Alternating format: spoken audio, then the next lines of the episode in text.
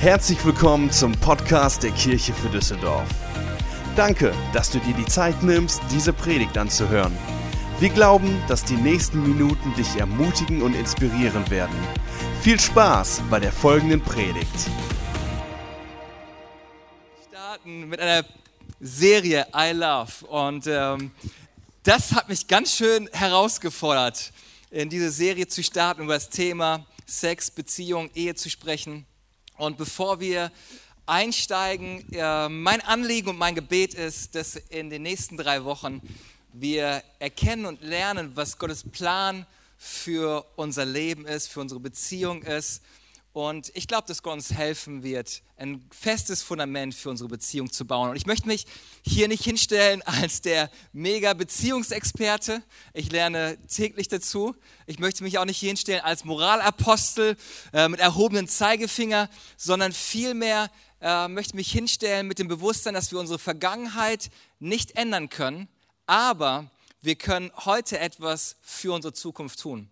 Das heißt, wir können heute anfangen, in unsere Beziehung, unsere Ehe, unsere Kinder zu investieren. Und es ist in Ordnung, wenn du mit dem, was ich gleich sage, nicht übereinstimmst. Sei ganz entspannt, weil ich auch nicht das Ziel habe, bei so einem Thema oder bei so vielen Themen, wenn es um Beziehung, Ehe und Sex geht, innerhalb von 30 Minuten diese Themen allumfassend abzureißen und durchzugehen, um ein vollständiges Bild zu geben. Aber das, was ich machen möchte, ist, euch zum Nachdenken zu bringen, euch auf Gedanken aufmerksam zu machen, die Gott in der Bibel uns gibt, mit auf den Weg gibt. Und weil ihr hier in der Kirche seid, werde ich nicht irgendwelche Statistiken und Zahlen bringen, sondern das, was ich machen werde bei all den Themen, ich werde mir einfach einige Bibelstellen rausnehmen aus der Bibel, anhand von der Bibel euch einige Dinge zu den Themen weitergehen geben. Und heute geht es um Sex, das heißt, wenn noch Kinder unter zwölf da sind, wäre es gut, wenn ihr die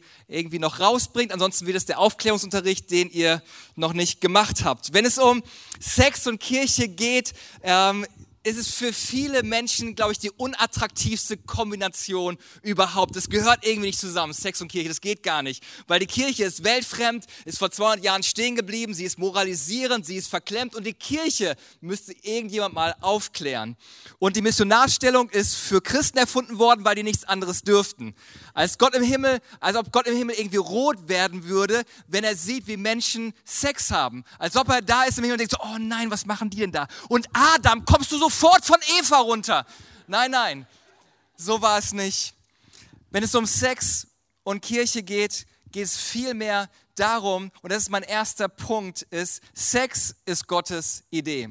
Der Erfinder von Sex ist nicht Mr. Hefner mit seinem Playboy oder Beate Use oder YouPorn, sondern der Erfinder von Sex ist Gott. Und dennoch lassen wir andere Menschen definieren, was sie nicht erfunden haben. Wenn ich wirklich wissen möchte, wie etwas geplant oder erschaffen worden ist, dann muss ich zu demjenigen hingehen, der das Ganze erfunden hat. Gott hat Sex erfunden und wir erlauben so oft, dass kulturelle Trends, MTV, Social Media oder Hollywood unsere Vorstellung von Sex definieren. Und einige denken vielleicht, warum bin ich ausgerechnet heute in diese Kirche gekommen? Entspann dich, ist alles gut.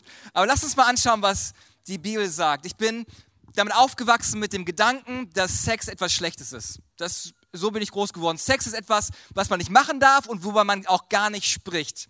Alles, was ich gehört habe, war, hab einfach keinen Sex. Und ich weiß nicht, wie es dir geht, aber ich bin ein Mann und das ist ganz schön herausfordernd. Hab einfach keinen Sex. Na gut, wenn das die einzige Anweisung ist, was ist denn dann, was kann denn überhaupt dann schon passieren? Und niemand in der Kirche spricht offen darüber, weil niemand irgendjemand auf die Füße treten möchte. Aber das Problem ist, Sex ist überall. In der Werbung, im Internet, im Fernsehen. Wir sind ständig mit dem Thema konfrontiert. Und ich dachte, wenn wir eine Beziehungsserie starten, lass uns über etwas sprechen, worüber alle reden, nur die Kirche nicht drüber redet. Und deswegen habe ich gedacht, ich packe das einfach mal an und versuche mal einige Gedanken mit auf den Weg zu geben, weil in Deutschland, die Durchschnittsperson hat das erste Mal Sex mit 17,2 Jahren. Also wir haben sehr jung mit dem Thema Sex zu tun. Und wer bringt uns bei, wie Sex funktioniert? Bei den Jungs ist es meistens irgendwelche Freunde oder Fernsehen oder Social Media oder bist du über irgendwas im Internet gestolpert, irgendeine Pornseite und hast dir das angeschaut und so lernen wir über Sex. Aber wenn wir wirklich Designer-Sex haben wollen, dann müssen wir uns anschauen, wie Gott Sex designt hat, damit wir das erleben. Wir fangen ganz vorne in der Bibel an, okay? 1. Buch Mose, Kapitel 1, Verse 27 und 28. Und Jesus, ich danke dir, dass du mir hilfst, die richtigen Worte zu sprechen. Ich bete, dass du Wahrheit reinbringst und Licht reinbringst und Freiheit reinbringst. Und ich bete, dass wir einfach einen mega entspannten und guten Abend haben werden. Amen. Und jetzt schauen wir ins Wort. Und da steht, 1. Buch Mose 1, 27 und 28. So schuf Gott die Menschen. Nach seinem Bild, als Gottes Ebenbild, schuf er sie und schuf sie als Mann und Frau. Und Gott segnet die Menschen und sagte zu ihnen, seid fruchtbar und vermehrt euch, füllt die ganze Erde und nehmt sie in Besitz. Sex war Gottes Idee. Und dieses seid fruchtbar und vermehrt euch war kein landwirtschaftlicher Auftrag oder einfach nur Arterhaltung. Gott schenkte Adam eine Frau. Gott schenkte Adam eine nackte Frau und sagte, hey, hab Spaß, gib Gas. Ihr habt meinen Segen. Als er die Frau geschaffen hat und sie zusammen waren, sagte er nicht, hey, schön, dass ihr da seid. Das Erste, was ich möchte, ist, dass ihr miteinander betet. Das Erste, was ich möchte, ist, weil wir sind im Garten Eden, singt doch Gemeinde, gemeinsam Loblieder für den Herrn. Nee, das Erste, was Gott gesagt hat, hab Sex. Es war der Auftrag Gottes an die Menschen, ey, habt Sex. ist der Hammer. Deswegen, Sex ist Gottes Erfindung. Deshalb ist Sex gut. Hättest du dir auch nicht vorgestellt, dass du mal hörst in der Kirche, Sex ist gut. Mein zweiter Punkt ist, Sex ist nicht einfach nur eine körperliche Aktivität. Das erste ist, Sex ist Gottes Idee. Mein zweiter Punkt ist, Sex ist nicht einfach nur eine körperliche Aktivität. Und wir glauben auf dieses Märchen, dass es einfach nur etwas Körperliches ist. Mit anderen Worten, wenn keiner schwanger wird, wenn keiner eine ansteckende Krankheit dadurch bekommt, wenn niemand verletzt wird, dann habt doch einfach Spaß. Denn es ist einfach nur körperlich. Es ist wie Tischtennis. Ja, eher wie Ringen, aber mit weniger Anziehsache und man bleibt länger auf dem Boden liegen. Naja, es ist halt nur körperlich und wenn jemand verletzt wird, keiner wird schwanger, hab einfach Spaß, denn wenn es vorbei ist, dann ist es vorbei. Aber was ihr bestimmt selber schon gemerkt habt, Sex ist nicht einfach nur eine körperliche Aktivität, sondern Sex steht in Verbindung mit meiner Persönlichkeit, mit meiner Seele. Jesus sagt folgendes: Im Markus Evangelium 10, ab Vers 6 heißt es: Aber Gott hat die Menschen von Anfang an als Mann und Frau geschaffen. Das bedeutet, Gott kennt alle deine Körperteile, kennt deine Sehnsüchte und er ist nicht abgestoßen davon. Vers 7. Darum verlässt ein Mann seine Eltern und verbindet sich so eng mit seiner Frau. Und interessantes Wort, verbinden ist was ganz Besonderes, denn hier benutzt Jesus ein Wort, das im ursprünglichen für Kleber steht, okay? Ich habe einen Tesafilm mitgebracht und der Gedanke von einem Kleber ist, dass ich, wenn ich Tesafilm benutze, normalerweise irgendwas festklebe und dran mache. Und das Ziel ist, dass es dann hält. Wenn du ein Poster in deinem Zimmer aufhängst, du klebst den Kleber dran und du hoffst, dass es hält. Ich weiß ob du es schon mal ausprobiert hast, aber wenn du den Kleber abmachst und wieder dran machst und wieder abmachst und wieder dran machst, ich weiß ob du schon mal festgestellt hast, dass das Poster nicht mehr ganz so gut hält.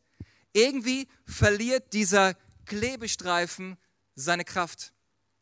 Und das ist genau der Gedanke, den die Bibel uns mit auf den Weg gibt. Er sagt, deswegen verlässt ein Mann seine Eltern und verbindet sich so eng mit seiner Frau, er klebt so eng zusammen, dass sie für ewig halten.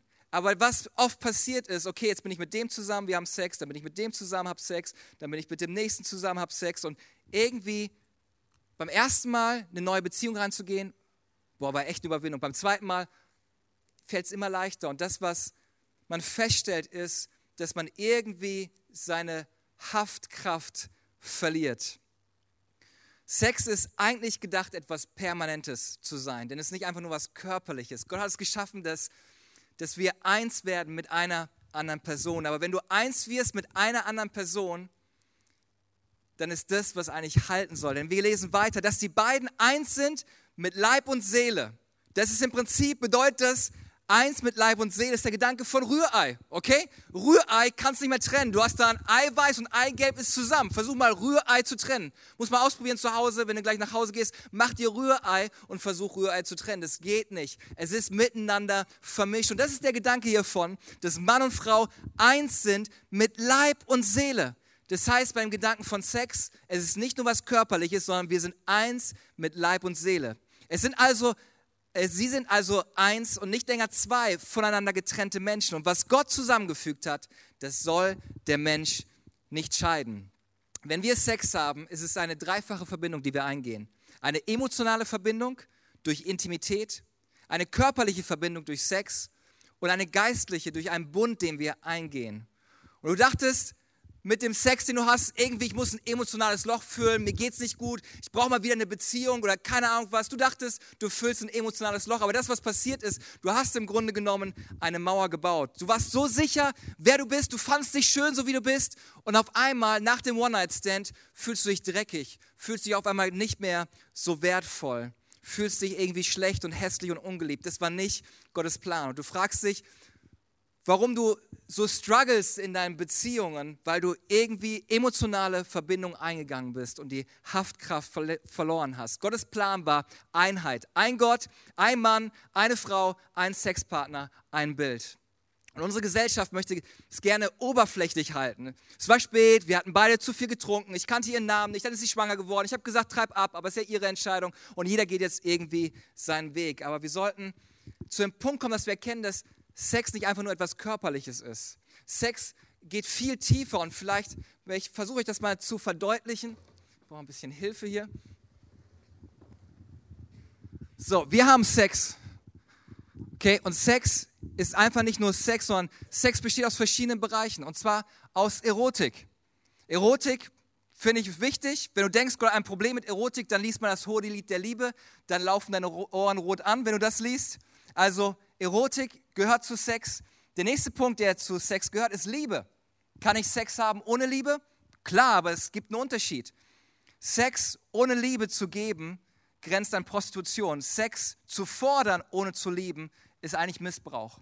Also wir haben das Thema Liebe, das mit Sex zu tun hat. Dann das Thema Identität, wer ich bin als Mann, als Frau, meine sexuellen Gefühle und Sehnsüchte.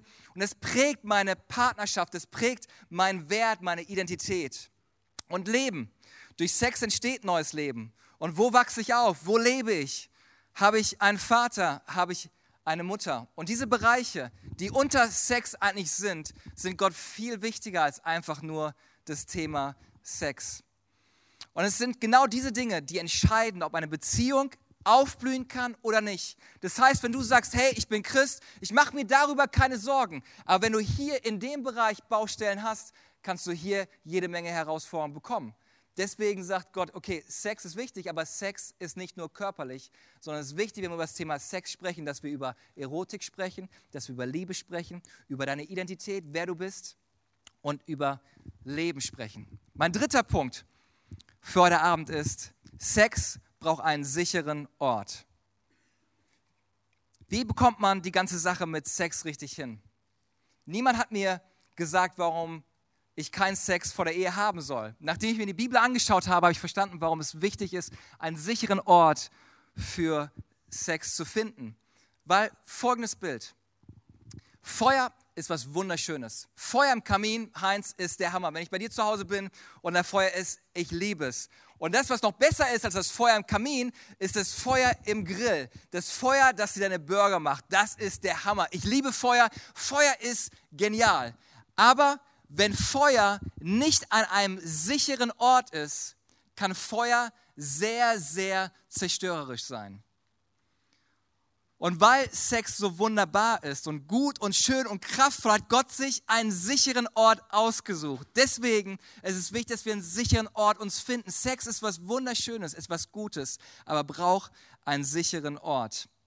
Hebräer 13, Vers 4 drückt es wie folgt aus. Achtet die Ehe und haltet euch als Ehepartner die Treue. Mit anderen Worten, alles, was in diesem sicheren Ort passiert, der Ehe, hey, gib Gas, hab Spaß, okay, habt Sex, habt viel Sex, okay?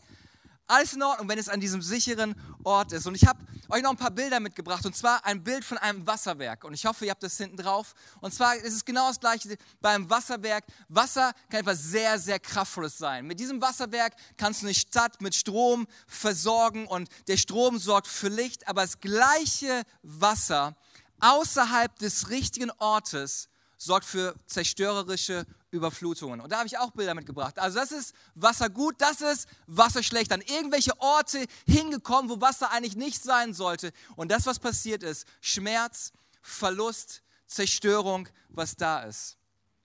Auch wenn Wasser dann irgendwann weg ist, wird der Schaden noch sichtbar sein und es wird anders aussehen als vorher. Deswegen Sex im richtigen Kontext bringt Leben, bringt Licht und bringt Hoffnung.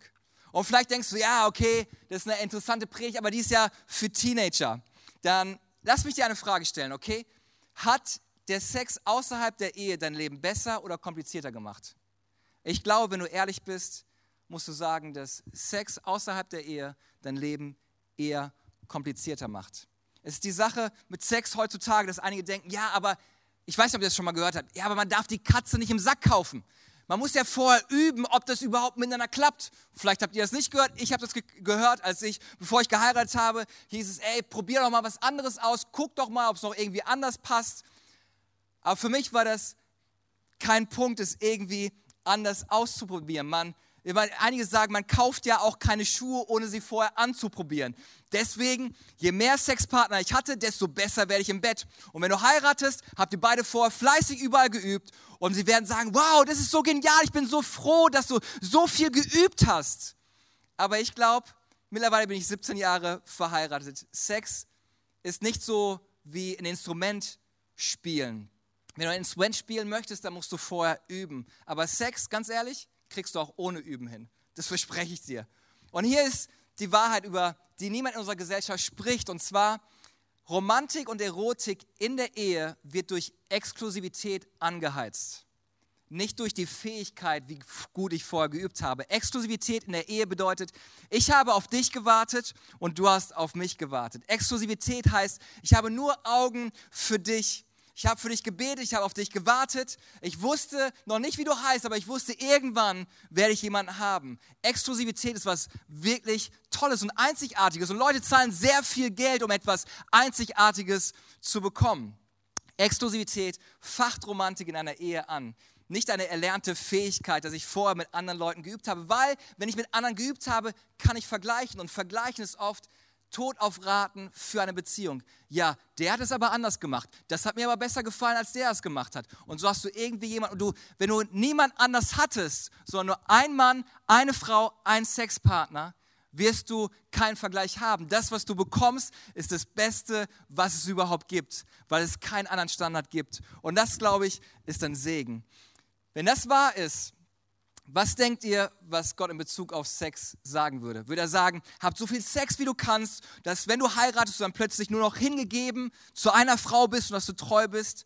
Ich glaube, Gott hat Sex wie etwas Besonderes, wie etwas Kostbares gemacht. Und deswegen, weil es so kostbar ist, sagt Gott, ich möchte, ich habe euch diese kostbare Gabe gegeben und ich vergleiche diese Gabe Sex mal mit einer Geige, okay?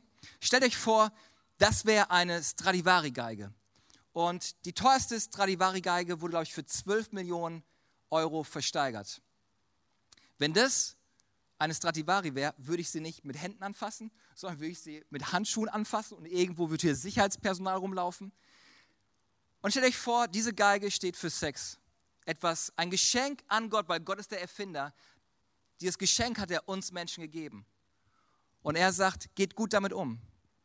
Und was wir oft machen ist, dass wir einfach diese Geige weiterreichen. Hey, möchtest du auch mal anfassen? Möchtest du auch mal ausprobieren? Wer möchte noch spielen? Möchte noch irgendwann hier dran spielen? Aber eigentlich ist der Gedanke, hey, wenn, es, wenn Sex ein kostbares Geschenk an uns ist, etwas Zerbrechliches, weil wenn ich das fallen lassen würde, dann hätten wir ein Problem. Und deswegen sagt Gott, ich habe euch etwas gegeben, was kostbar, zerbrechlich und ganz besonders ist. Und deswegen geht mit Samthandschuhen damit um. Seid vorsichtig, wem ihr das in die Hand gebt, wem ihr das anvertraut. Und ich finde dieses Bild wunderschön, dass Gott uns nicht irgendetwas vorenthalten möchte, sondern dass Gott uns bewahren möchte vor einem Schaden, der entstehen kann. Und was Gott eigentlich sagt ist, weißt du nicht, wie wertvoll du eigentlich bist für mich? Weißt du eigentlich nicht, wie viel, wie zerbrechlich deine Sexualität ist? Eine Geige kann ich ersetzen. Deine Seele kann ich nicht einfach ersetzen. Dein Körper kann ich auch nicht einfach so ersetzen. Und mein letzter Punkt ist, bei Sex geht es um Liebe und nicht um Lust. Bei Sex geht es um Liebe und nicht um Lust. Als Gott Sex geschaffen hat, war er kreativ und er hat mehr geplant für dich als nur die Missionarstellung. Sex und Erotik im göttlichen Sinne hat nichts mit Erotikmessen oder Fifty Shades of Grey zu tun. Was wir da finden, nennt die Bibel Lust. Und schaut euch mal an, was Hiob sagt. Hiob 31, Vers 1.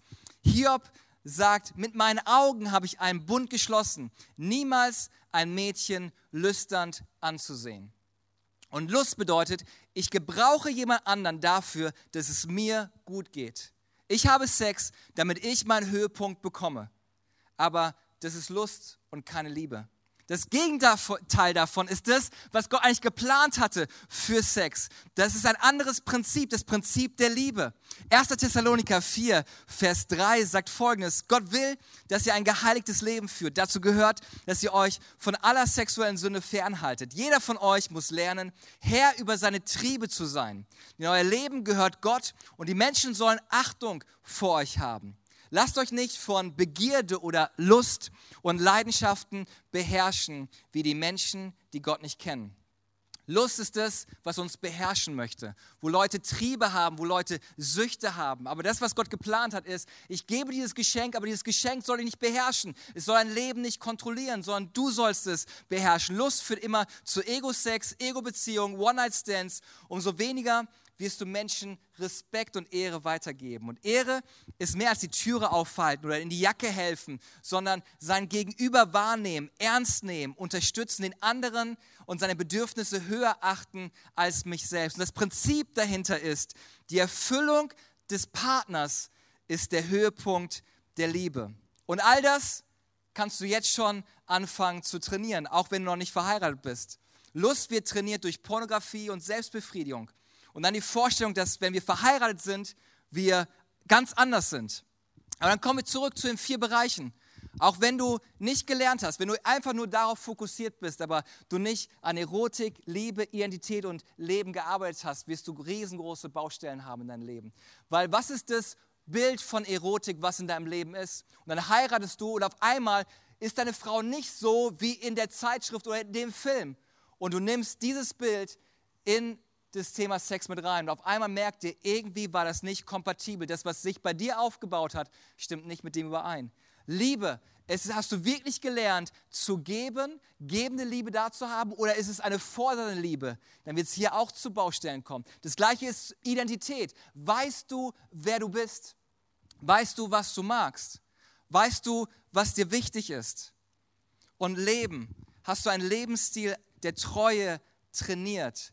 Hast du darauf gewartet. Die Ehe, deine Beziehung ist der beste Ort, wo Gott anfängt, in deinem Leben zu arbeiten und Heilung und Freiheit reinzubringen, weil niemand anders kommt dir so nah wie dein Ehepartner.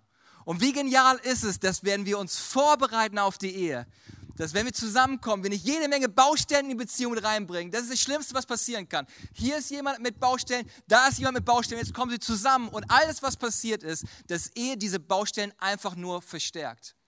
Und deswegen ist mir so wichtig, wenn ich Leute traue, dass es vor einen Ehevorbereitungskurs gibt, dass man sich damit auseinandersetzt. Habt ihr gelernt, miteinander zu streiten? Wie geht faires Streiten? Wie geht man miteinander um? Ja, mit dir rede ich nicht mehr. Ich ziehe zu meinen Eltern wieder zurück.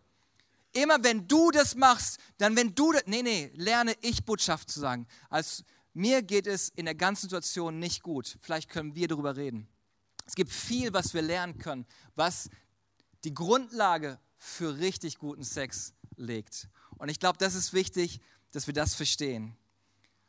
Großartiger Sex fängt im Herzen an, bevor er zwischen die Beine geht, um es mal so ehrlich zu sein. Ich bin mir bewusst, dass heute Abend viele verschiedene Leute da sind. Einige, die schon ziemlich lang verheiratet sind, einige, die frisch verheiratet sind, einige, die gar nicht verheiratet sind, einige, die Singles sind, was vollkommen in Ordnung ist. Und was ich möchte, ist, dass wir nicht rausgehen und denken, boah, pff, war jetzt ganz schön anstrengendes Thema, sondern ich möchte, dass wir rausgehen, nicht mit dem Gefühl, okay, von Schuldgefühl, sondern mit, oder mit Bedauern oder, boah, hätte ich es früher gewusst oder keine Ahnung was, sondern ich möchte, dass wir rausgehen mit dem Gedanken, ich kann meine Vergangenheit nicht ändern, aber ich kann etwas für meine Zukunft tun.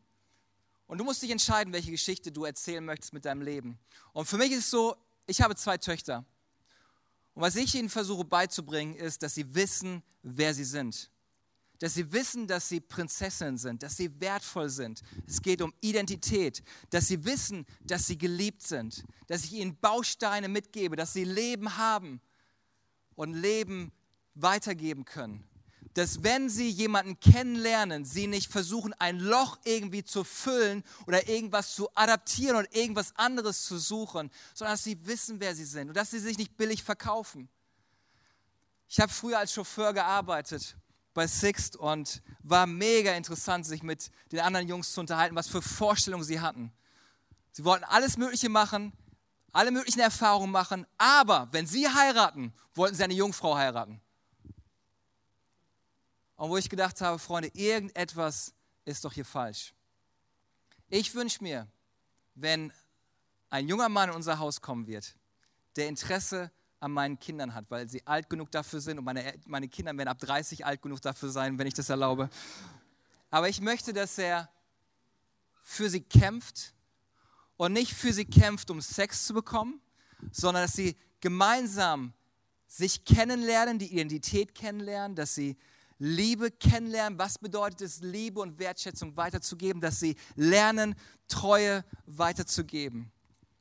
Und deswegen ist es wichtig, was für eine Geschichte möchtest du weitergeben? Und das gilt für alle Personen heute Abend. Wenn du eine Person triffst, die du heiraten möchtest, wirst du eine Geschichte erzählen müssen. Und ich ermutige dich, dass du heute Abend dich entscheidest, was für eine Geschichte du weitergeben möchtest. Jeder eine Geschichte, die er zu erzählen hat. Und vielleicht bei deiner Geschichte bisher, ja, ich war in der Uni und dann gab es die Party und dann gab es die Beziehung, diese Beziehung und irgendwann habe ich dich getroffen.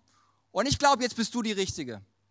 Oder soll die Geschichte sein, meine Eltern haben mich nicht wirklich aufgeklärt und in der Kirche haben sie nie darüber erzählt, aber an dem einen Abend, als ich in dieser komischen Kirche im Schlösser war, da hat ein Pastor über Sex gesprochen. Und irgendwie habe ich verstanden, dass es nicht irgendwas ist, was ich rumreichen soll, sondern was ich kostbar behandeln soll, aufbewahren soll für die eine Person, die ich dieses Geschenk schenken möchte.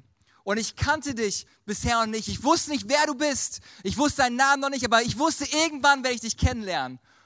Und dann werde ich dir dieses Geschenk, was Gott mir gegeben habe, weitergeben. Und das ist eine gute Geschichte. Ich glaube, niemand mit 50 oder 60 Jahren wird auf sein Leben zurückschauen und sagen, ich wünschte, ich hätte mit mehr Leuten geschlafen. Ich hätte mehr Sex ausprobiert. Der Grund, warum ich heute Eheprobleme habe, ist, weil ich mit zu wenig Menschen geschlafen habe. Nein, das glaube ich nicht.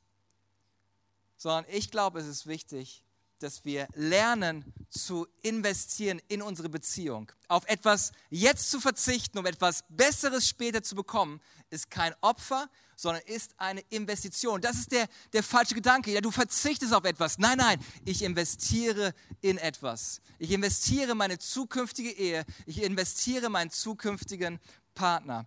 Und wenn du das machst, kannst du dir sowas von sicher sein, wenn ihr ein Fundament gelegt habt, dass egal was passiert, egal ob dein Mann auf Geschäftsreisen ist, du weißt, er wird dir treu sein, weil das Fundament ist gelegt. Wenn deine Frau mit den Freundinnen unterwegs ist in der Altstadt, brauchst du dir keine Sorgen machen, weil Vertrauen da ist, weil das Fundament ist gelegt für deine Beziehung. Und ich wünsche mir, dass wir gesunde Beziehungen bauen, wo Vertrauen da ist, wo Nähe da ist, wo Sicherheit da ist und wo wir wissen, wer wir eigentlich wirklich sind. Jedes Mal, wenn du denkst, für alle Singles, du opferst etwas oder du verpasst etwas, eigentlich was du machst ist, du investierst in eine wunderbare, wunderschöne Zukunft. Denn am Ende vom Tag ist es so, Sex ist Gottes die Idee. Sex ist nicht einfach nur etwas Körperliches. Sex braucht einen sicheren Ort, wo wir den anderen vertrauen, weil wir uns öffnen für ihn. Und bei Sex geht es um Liebe und nicht um Lust. Und ich möchte für uns alle beten, weil ich glaube, in der Welt, in der wir leben, ist es so, dass Sex überall ist. Aber genauso wie wenn du in einem Boot auf dem Ozean bist, ist überall Wasser. Aber wenn du überall von diesem Wasser trinkst, wird dieses Salzwasser tödlich sein. Sex ist überall. Aber es ist wichtig, dass wir an den richtigen Ort gehen und das zu finden, was Gott eigentlich geplant hat. Und deswegen, glaube ich, brauchen wir Weisheit. Vielleicht brauchst du auch jemanden, der, den du mit in dein Leben mit einlädst und sagst, hey, ganz ehrlich, ich habe Schwierigkeiten, allein am Computer zu sein. Nachts Wenn keiner da ist, ich gehe auf Seiten, wo ich weiß, wo ich nicht hingehen sollte. Vielleicht lädst du jemanden ein und sagst, pass mal auf, ich möchte gerne, dass du meinen Browser regelmäßig kontrollierst, weil ich möchte es nicht. Ich möchte mir nicht irgendwelche Bilder hochladen, die ich nicht mehr loswerde. Weil das, was passiert ist, du füllst das hier und das hier mit Bildern, die schwierig sind zu erfüllen. Deswegen Weisheit, das ist mein Gebet für, für jeden Einzelnen von uns. Weisheit, dass Gott uns Weisheit schenkt. Und wenn es in Ordnung ist, dann lass uns kurz die Augen schließen und lass uns einen Augenblick innehalten und lass uns beten. Jesus, ich danke dir für so ein geniales Geschenk, was du uns gegeben hast, so ein kostbares Geschenk von Sex. Ich danke dir, dass wir aus diesem Abend, aus diesem Gottesdienst rausgehen mit dem Bewusstsein, dass Sex nichts Schlimmes, nichts Böses oder sonst was ist, sondern dass Sex gut ist, weil du der Erfinder von Sex bist. Und Gott, ich bete, dass da, wo, wo wir aufgeladen sind mit irgendwelchen Bildern, die uns in falsche Richtungen prägen und formen, Gott bete ich, dass du jetzt gerade kommst und dass du unsere Gedanken wirklich erneuerst, dass wir Freiheit von diesen Gedanken bekommen und dass wir Sex auf die Art und Weise erfahren dürfen, so wie du es geplant hast. Und Gott, ich bete da, wo schlimme Dinge passiert sind, da wo Schmerz in unser Leben reingekommen sind, weil Menschen, die das Geschenk, das wir ihnen gegeben haben von Sex, nicht gut behandelt haben. Und Gott, ich bete, dass du gerade kommst und Heilung schenkst.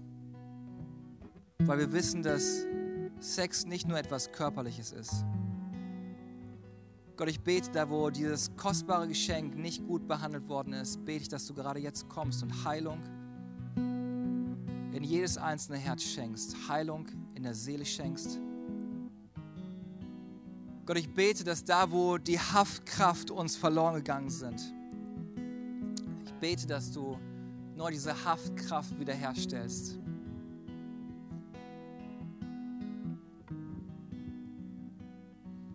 Und Jesus, ich danke dir dafür, dass du sagst, wem Weisheit mangelt, der soll um Weisheit bitten und du wirst ihm gerne geben. Und Gott, ganz ehrlich, bei all dem, mit dem wir konfrontiert sind, bei all dem, was wir sehen, Gott, bete ich, dass du uns Weisheit schenkst. Weisheit in unseren Beziehungen.